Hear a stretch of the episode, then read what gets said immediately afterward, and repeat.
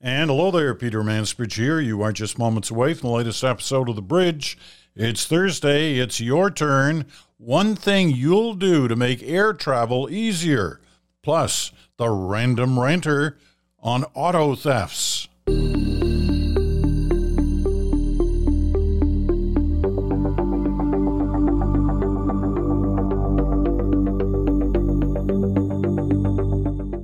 Peter Mansbridge. And so I almost said Stratford, Ontario. But I'm not in Stratford, Ontario today. I'm in Toronto. Beautiful downtown Toronto.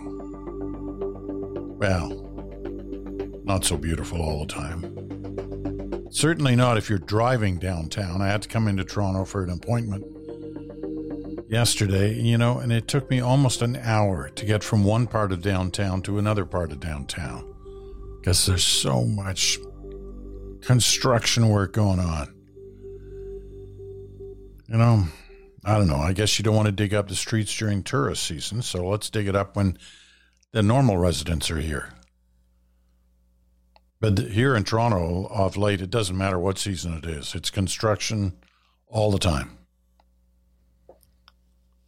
Putting in new sewers, tearing up tracks, putting in tracks putting in bike lanes, taking out parking spots, whatever.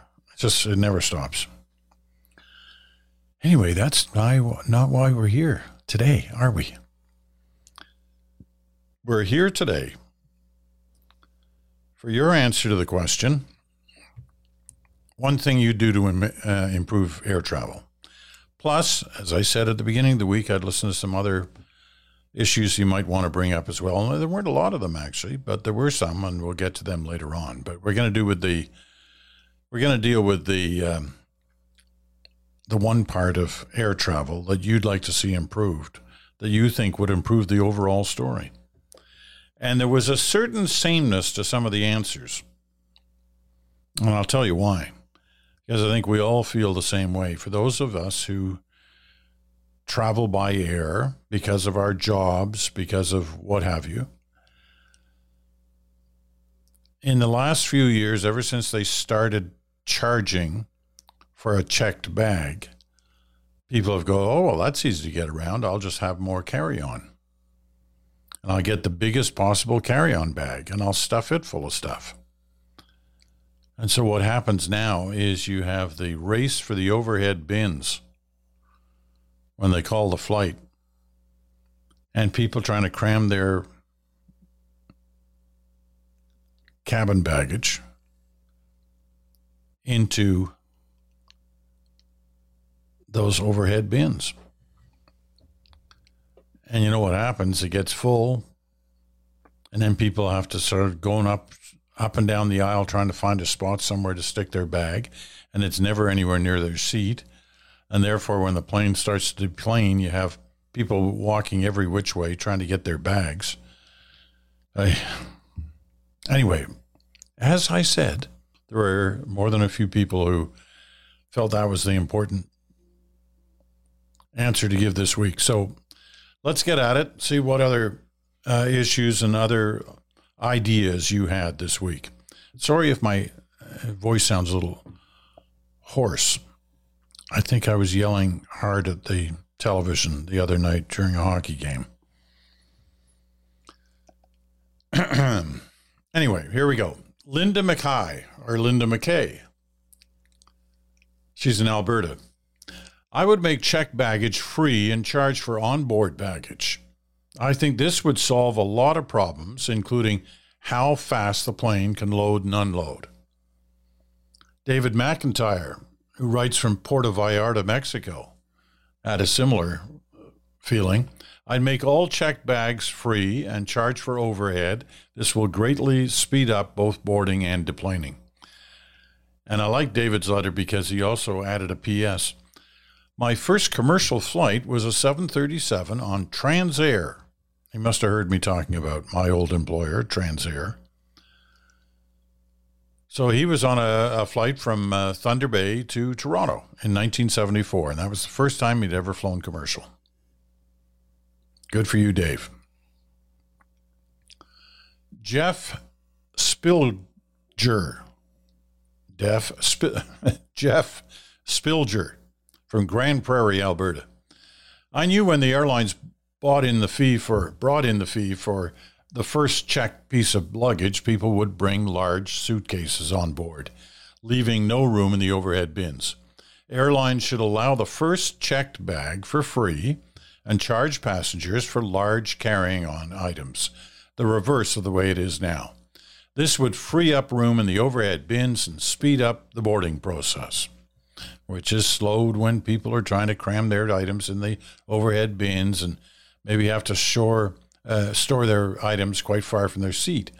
When I fly, I pay the fee for checked luggage and just bring my backpack on board and tuck it under the seat in front of me because I know there will be little, if any, room in the overhead bins. Don Dufour in Ottawa, hands down, my one suggestion for airline improvement is to include one free checked bag for every ticket sold. Of course, abiding by current weight and size standards. I find it crazy the number of people who take carry ons and occupy all overhead bin space to the detriment of other travelers who may just want to throw their jacket or knapsack up there, like in the old days. Not to mention the pre flight exercise I hear each time I travel, looking for volunteers to check their carry on bags for free because of a full flight. Jamie Hastings in Bracebridge, Ontario or Bradenton, Florida. I guess he's a snowbird. The biggest change I would like to see in air travel is to have the airlines enforce the regulations regarding carry on items. Steamer trunks do not fit in overhead bins. The size of the baggage that some people are allowed to bring on a plane is totally ridiculous. I'd not ask airline personnel to be confrontational, but I would like to see this situation addressed. Well, what drives me crazy sometimes is when I'm sitting on the plane and watch people coming on the plane, and they just look. They don't even get to their seat. They look for the first available space, wherever it may be on the plane, to stick their bag up up top. And so by the time the person who actually is sitting in that seat underneath that spot gets there, they there's nowhere they can put their bag. Uh, Rachel Evans in Puerto Escondido, Mexico, but she lives in Alliston, Ontario. To in, I, I guess these are people who are on holidays who heard this, heard the bridge, and they're just going by their latest experience on the flight down to Mexico. Anyway, Rachel writes To increase the efficiency of airlines and to reduce carry on passenger anxiety, I recommend that all carry on luggage be assigned to the overhead bin that matches each passenger's seat assignment. This would lessen the time it takes to board a plane, as everyone's compartment would be waiting for them, and it would eliminate the crowding at the boarding gate, as there would be no need for anxiety about finding a compartment for one's bag. Uh, I'm not sure, Rachel. That's usually three people in one bin. Now, you know, their bags. Now that should be able to fit, but not with the size of some of the bags, as somebody mentioned here a minute ago, that seem to get on the planes these days. Andrew Menard in uh, Dartmouth, Nova Scotia. I work for a major Canadian airline flying the Boeing 737. Canadian Airlines say they don't fly the Boeing 739 MAX, uh, 737 9 MAX but Air Canada, WestJet, Flair Airlines, and Lynx Air all fly the 737 8 MAX. As most people travel with only carry on luggage, let's do away with the check in counter and baggage drop system, with the exception of oversized items, you know, golf bags, that kind of thing. Skis. Everyone tags your own bags at the gate and they go down the side to the air the slide to the aircraft. Your bag is now guaranteed to be on the plane. Bags would still go to the carousel at destination. A slight modification of the departure gate may be needed to accommodate this. Your bag is now guaranteed to be on the plane? Captain, you can make that guarantee? Really? You want to know the number of times my bag has not arrived? It's usually a golf bag. Adam Dufour in Amsterdam, Newfoundland. I don't know. It can't be Newfoundland. I we had a look, couldn't find an Amsterdam in Newfoundland or Labrador. So this must be the Amsterdam in the Netherlands, right? My suggestion for airlines would be to limit the use of jet bridges. They are also slow moving and have caused fatalities in the past. I haven't heard of that. A simple set of stairs, or better yet, two sets of stairs, are quicker to deploy and allow speedier boarding and deplaning. I'm sure accessibility issues are trickier to handle, and North American infrastructure is not ideal for this strategy, but many budget airlines in Europe seem to be operating this way with no issues. Uh, that's certainly the case in Inverness, Scotland. Well, they don't use bridges. They, you know, they still wheel up the stairs to the side of the plane. Doesn't seem to slow anybody down. Rosemary Fletcher in Gimli, Manitoba. And we know, we know about all the flying in Gimli. The Gimli glider. What was that? Was that a 767 ran out of gas over northwestern Ontario and literally glided into the old airport at Gimli, which was being used as a, I think it was a racetrack or something for car racing. And they landed on the old runway in, in Gimli. Heroes, those pilots. Um, okay, where's, uh, let's get to. Uh, Let's get to the letter from Rosemary Fletcher. I'd love for the airlines to allow you to transfer your ticket to someone else if you can't make your flight for whatever reason. And secondly, if I may, please, please allow me to bring however much lotions and potions and hair products in my carry on that I want to. Barbara Stone. Um, pretty sure she's in Toronto. She didn't tell us where she was, but her phone number's there, and it's uh, a 416 area code, Toronto. The one thing I would change is for the airline to sell tickets that could be transferable.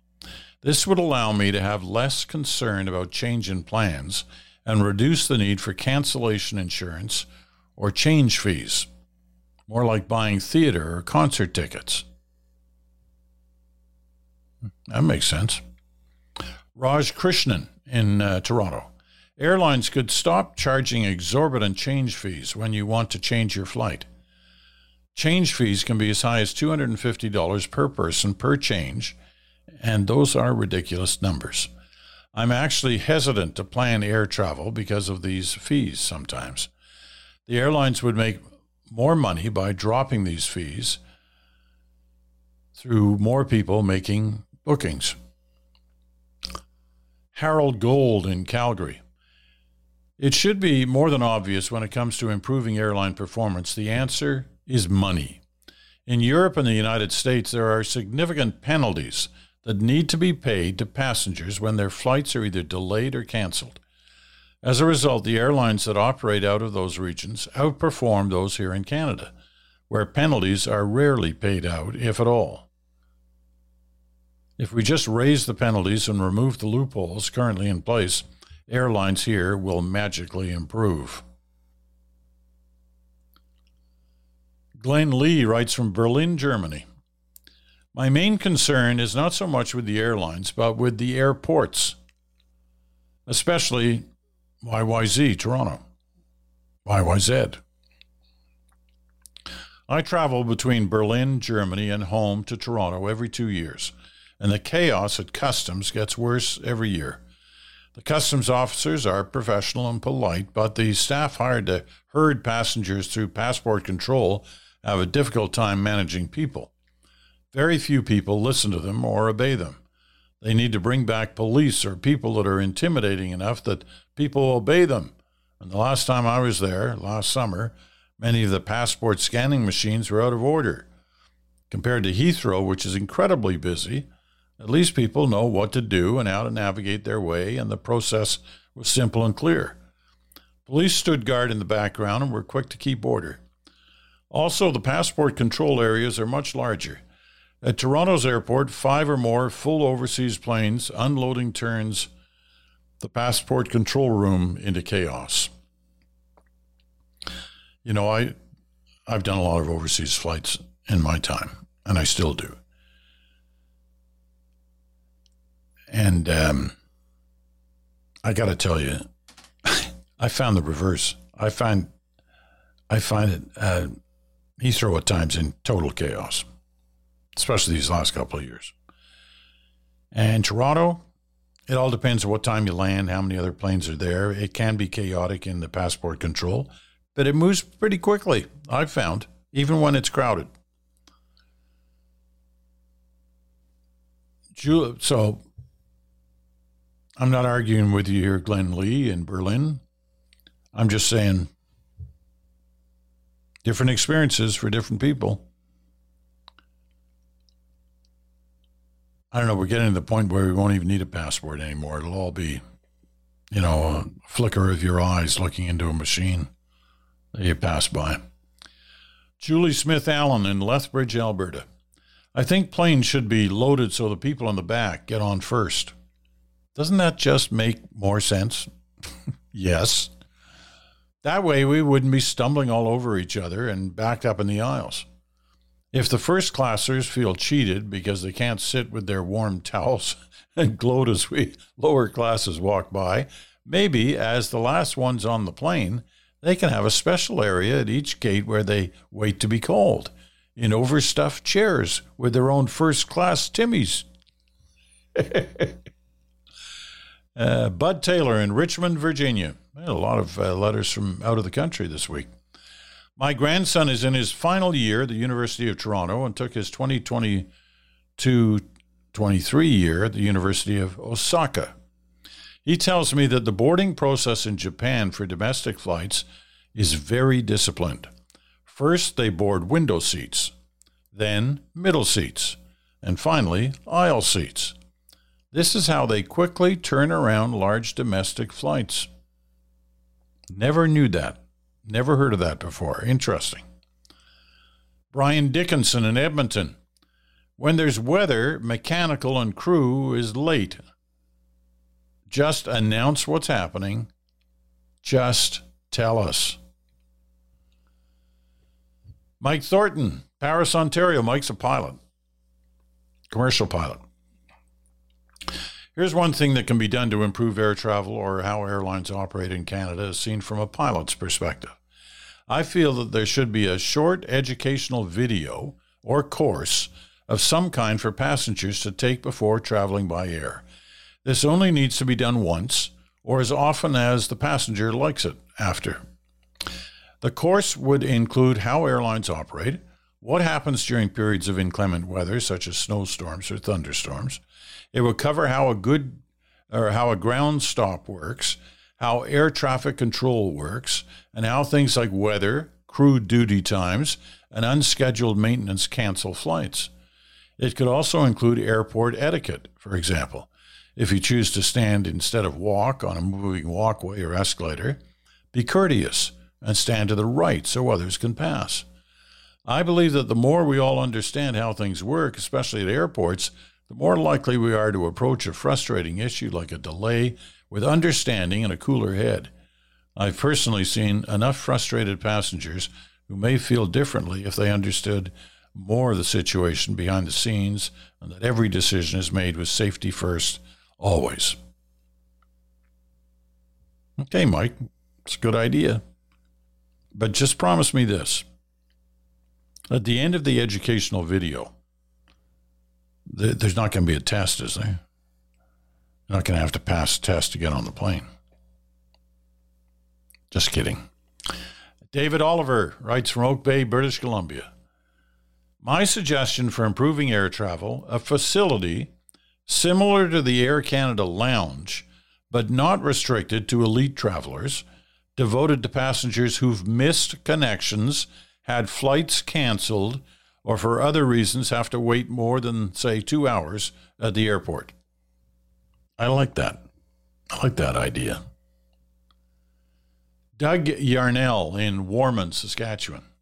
That's north of Saskatoon. Not that far north either of Saskatoon. Deregulation, says Doug, allowing foreign carriers would increase competition and lower prices.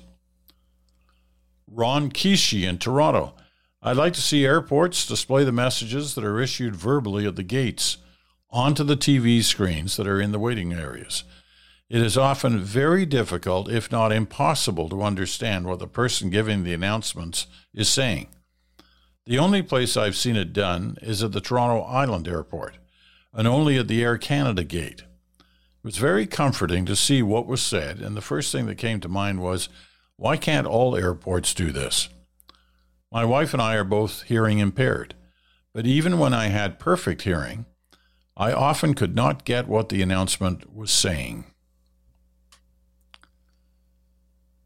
Edward Hyde in Pembroke, Ontario. My wife and I haven't traveled since COVID lockdowns, followed by wars and Canada's mismanagement of airports and airlines. Our plan is not to travel outside of the range of our vehicle in the foreseeable future. If we're to travel by air again, it would require that Canada's air carriers pull themselves up from the bottom of the pile regarding the quality of service provided. As well, they need to greatly improve confidence that we won't get stuck for hours and hours on the tarmac, that we won't get bumped when we arrive at the terminal for a vacation, that we won't become abandoned in another country by a carrier that when we travel, our luggage and belongings also matter to the carrier. We will need to clearly see that the airlines truly give a damn about the people they're supposed to serve before giving up any dollars to their industry again. So, not one thing, but almost everything. Okay, Edward. Um, why don't we take a quick break here? We'll take our break. We still got lots more letters on airlines. We've still got the random ranter on auto theft. And we've got a few of your letters on other topics as well. But first, first up, let's um, let's take this quick break and then we'll be right back.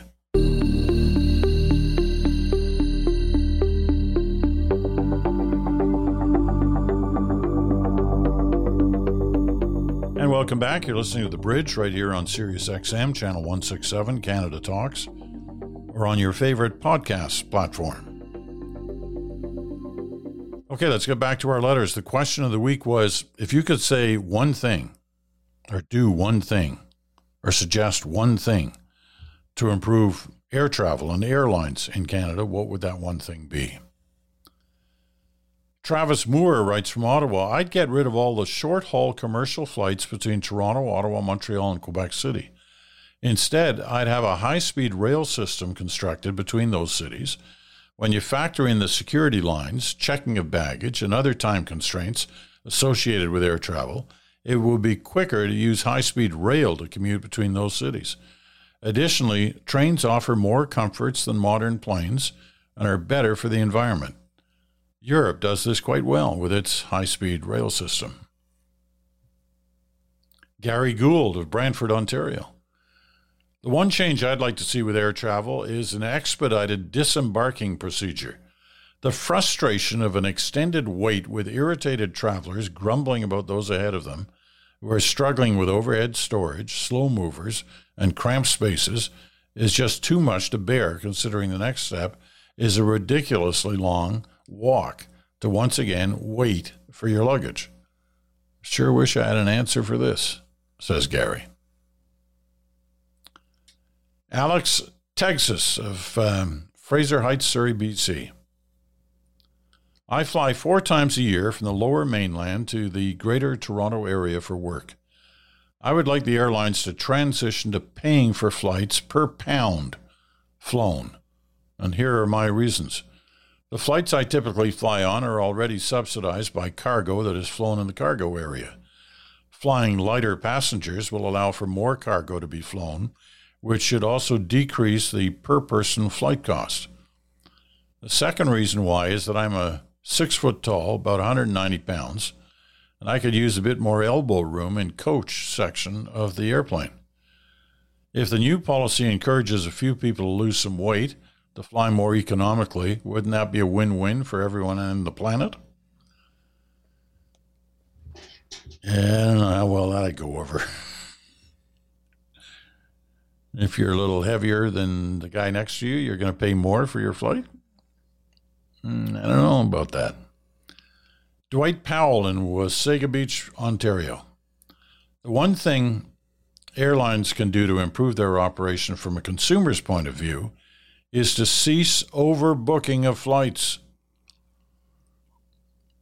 I don't know what the percentage is now on overbooking. I know when I was in the airline business almost 60 years ago now, we overbooked to a certain percentage because people didn't turn up. And it was sort of, for the most part, scientific. There were times we screwed up and everybody turned up, and then you had a real problem on your hands. But most days, the old the formula worked. Um, Andrew Faubert in Edmonton, Alberta, or Andrew Fobert. I think our airlines should be paying more attention to being competitive in the quality of the product they are providing. Whatever happened to complimentary adult beverages? What about bringing back hot meal service on domestic routes? Some airlines offer seating configuration without the need to sit in the dreaded middle seat. And yes, of course, we all appreciate great customer service. These are some little things that I believe most passengers are willing to spend a little more on if our airlines competed on the quality of the flying experience like they used to. Christine Ramos in Toronto. I wish airlines would stop serving meals. I generally travel economy and I've never had a meal that I enjoyed. I'm not a picky person, really. Most airlines serve meals for flights over two hours. I think most people could get by without a meal for four hours. Also, if food is to be served, how about just snacks like fruits and ve- fresh vegetables or muffins? The amount of food I see on the trolleys as flight attendants walk by after clearing tray tables shows that I'm not the only one not enjoying these meals.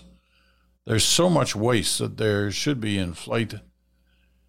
There is so much waste that there should be in flight raccoons to take care of this. uh, Barb Dawson in Dresden, Ontario. That's uh, southwestern Ontario, I believe. Flying was much more pleasant years ago when there was staffing providing customer service, particularly prior to actually boarding the flights. It would be far less stressful, especially in these times of cancellations and rescheduling, to be able to talk to a real agent on site rather than scrambling to try to get through to a call center somewhere in the world only to speak with someone who's following a scripted dialogue. As a new flyer years ago, the agent was my savior when I was faced with navigating the airport and check in procedures.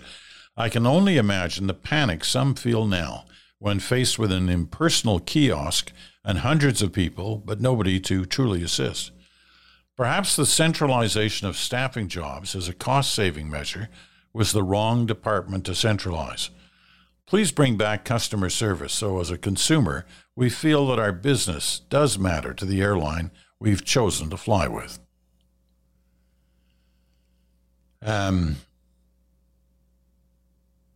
now, you know the rules. You got to you got to include the location you wrote from, right?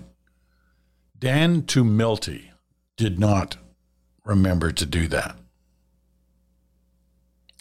However, we're going to make an exception here. I listened to your show Monday, and the part about load distribution and guesstimates for passenger weights brought back memories. When Barbara and I got married, we booked a honeymoon cottage on the Isle of Mull off the west coast of Scotland. In those days, the ferries from Oban, also in Scotland, didn't sail on the Sabbath. We booked a flight from Glasgow on Loganair, that's the Scottish airline, for, for the Sunday. Reasonably bright and early on Sunday morning, we showed up at the airport and checked in. Our luggage was weighed and checked in, and the agent asked us individually to step on the scales. Barbara, as with most brides to be, had been very conscious of her weight prior to the wedding to ensure her dress would fit. It did, it was beautiful. She decided that I was making fun of her, and the first fight of our married life ensued.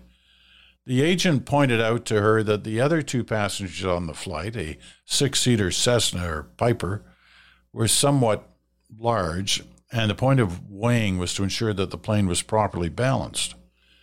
The flight took off and landed safely in Mull. I guess I was forgiven, since we've still been married for 53 years this July. uh, I like that story. Thanks for uh, thanks for letting us know that story, Dan. Uh, the Isle of Mull off the west coast of Scotland. Doesn't that sound romantic? Would that be the Mull of Kintyre?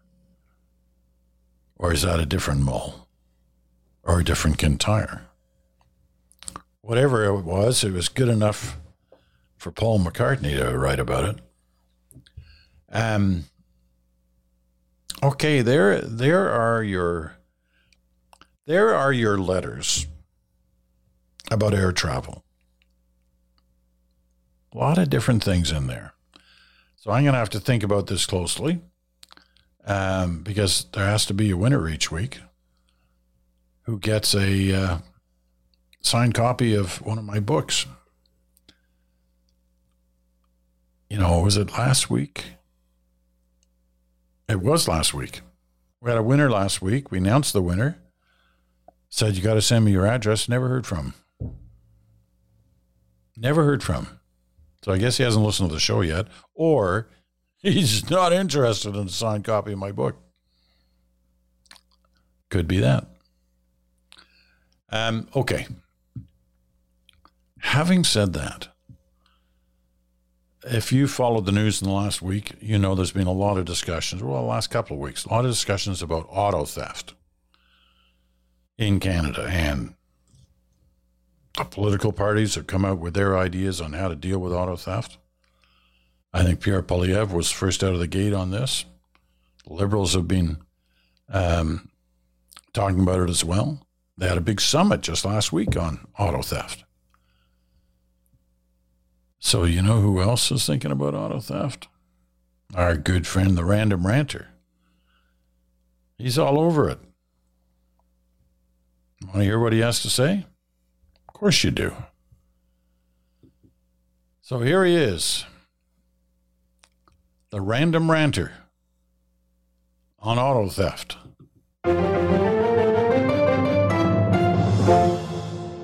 I've been hearing a lot of talk about the auto theft problem lately, and I think people are getting it all wrong.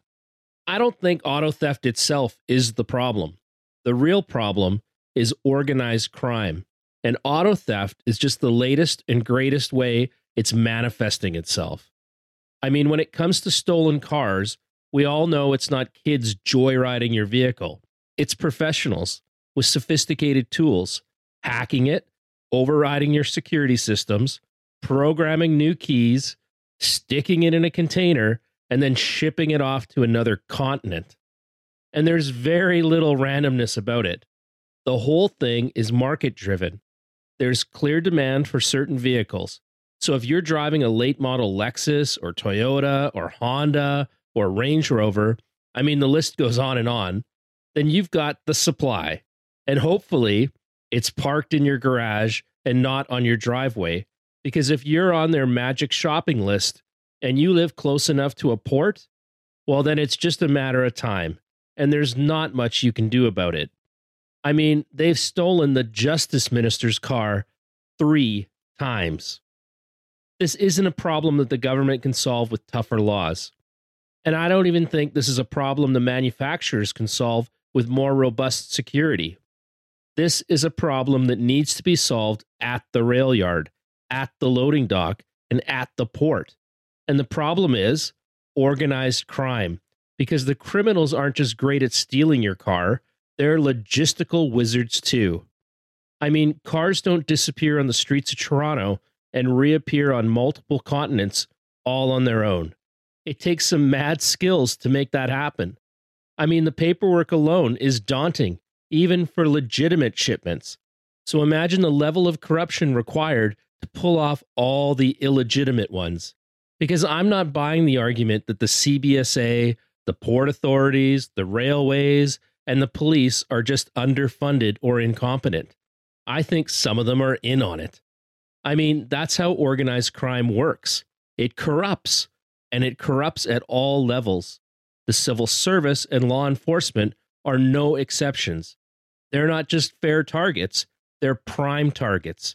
And frankly, the whole situation is getting out of hand because it's not just car shipments, it's drugs too. A few weeks ago, they caught a $50 million shipment of meth at the Manitoba border. You aren't shipping a thousand pounds of meth on a whim. So, how many shipments made it through before they caught the mother lode? My guess is a lot. So, the real question to me is was this a triumph for law enforcement? Was this the result of some kind of intelligence gathering on their part? Or was it all just luck? Now, I'm no criminal, but if you asked me which would be easier to smuggle, cars or drugs, I'd definitely say drugs. Cars are big, and there's no secret to the where and how they're being exported. We understand the logistics, so I don't get why it's so hard. Are we really that inept? Are we really that underfunded? Or is the level of corruption really that bad? As a guy with an understanding of probability who's watched every season of Narcos, the first two Godfathers, and every film by Scorsese, I'm guessing it's all three.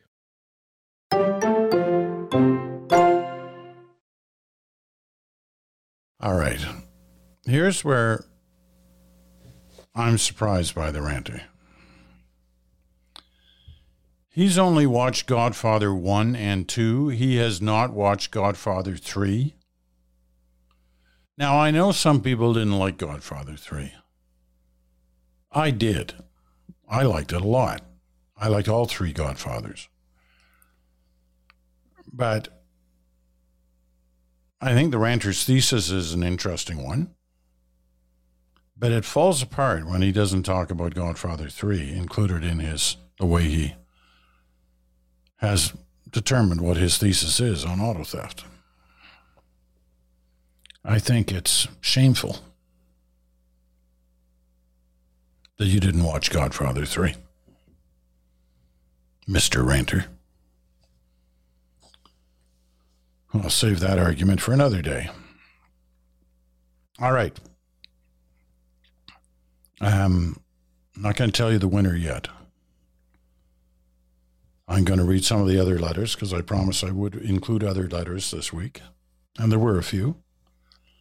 Um, Sheila Booker writes another one from Mexico.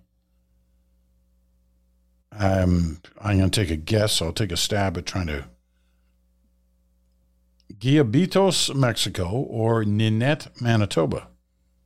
I've never heard of either one of those, and I lived in Manitoba. Ninette, I don't know that. Anyway, Sheila writes After listening to your podcast for about four months now, I decided that I needed to become more familiar with Russian politics. I came across two books that have totally blown me away Red Notice and Freezing Order, both by Bill Browder. The Magnitsky Act and just how important it is. Canadians need to sit up and take notice of Putin and his regime and just how corrupt they really are. Our government needs to support Ukraine in any way possible, if only to keep Putin repressed. If we help Ukraine, things can change and for the greater good. Um, Bill Browder is sort of very well known, in those who um, read about, you know, modern day Russia or Russia under Putin, because he's had this fight with Putin going on for years. Um, and uh, Bill Browder has been a frequent guest on, on news channels across North America and across the, uh, Europe, especially in the UK, for the last couple of years. Um, that doesn't take anything away from his books. His, his book, especially the first one, Red Notice, is quite something. Um, Nathalie Perez She's in Gananoque, Ontario, is home for her now. I've come across an interesting topic that's very disturbing. I know you had the random ranter mention this some weeks ago uh, about artificial intelligence, but this was a story on the passionate eye. Deep faking of women's faces on pornography. 90% is fake, women's faces. The laws have not been successful in Canada, except somewhat in BC. I wonder if this was done to men with their faces on other men, if this law would move forward and be accepted as soon as possible. It's hard to believe this is not illegal. It's an issue. It's going to become more of an issue. John Dunn in Skara Brae Ranch, that's in Cowley, Alberta. I am attentive to the broad swath of opinion on Canadian media, and in particular regarding the CBC, an institution that my generation once not only revered but equated with our Canadian identity. While listening on Friday, it struck me that the CBC is now needed more than ever. This is our program last Friday. To be clear, though, what is needed is a modernized version of the CBC of Peter Gzowski and all the different people from that era. My own view is that there needs to be bipartisan agreement on a complete reboot of the CBC as a news organization that has minimally, minimally a comprehensive Canadian footprint that has a culture of unimpeachable objectivity and a governance structure built around that it will be a long road to rebuild the public trust, but that is, in my view, necessary. It would be wonderful if we could have a bipartisan approach you know, to uh, to the future of the CBC. I just don't know whether this bipartisan approach able on any subject. Um, Brenda Hattie writes this. And this is the last one. Um, she highly recommends this read. I'm not going to read it, but I'm going to tell you what it is, and you can find it. I've read it because Brenda pointed it out to me.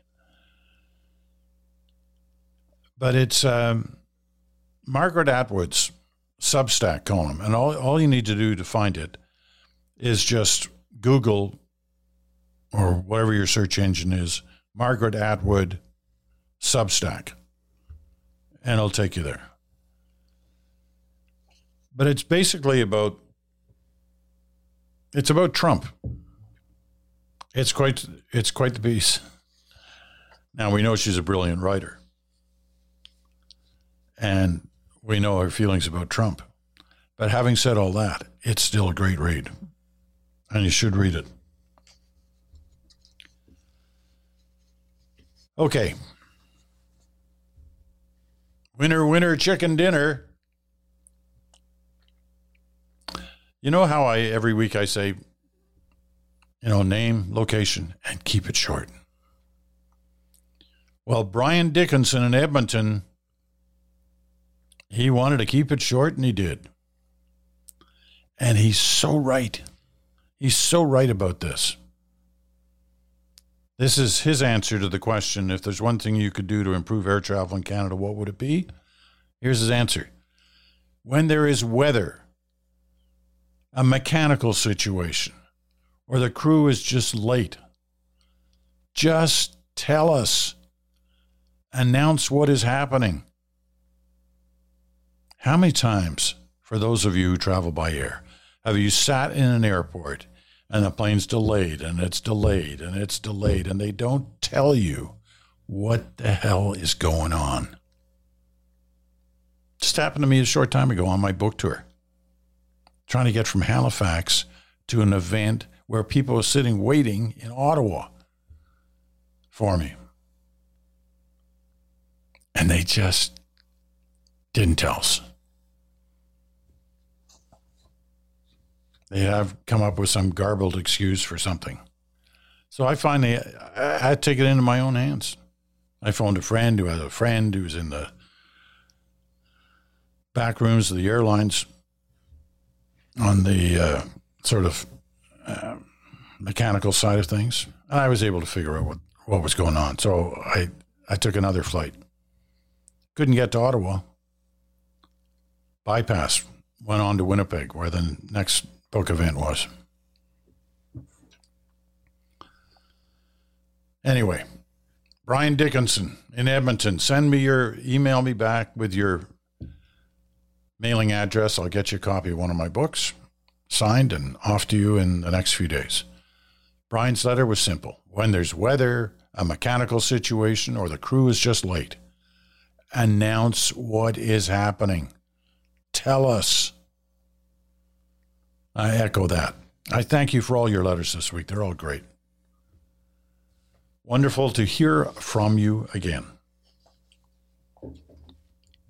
And we'll figure out what next week's question is going to be, and we'll also welcome once again letters on other topics.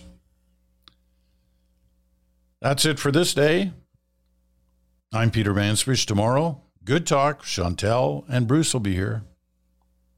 You want to hear that? Talk to you again then in 24 hours.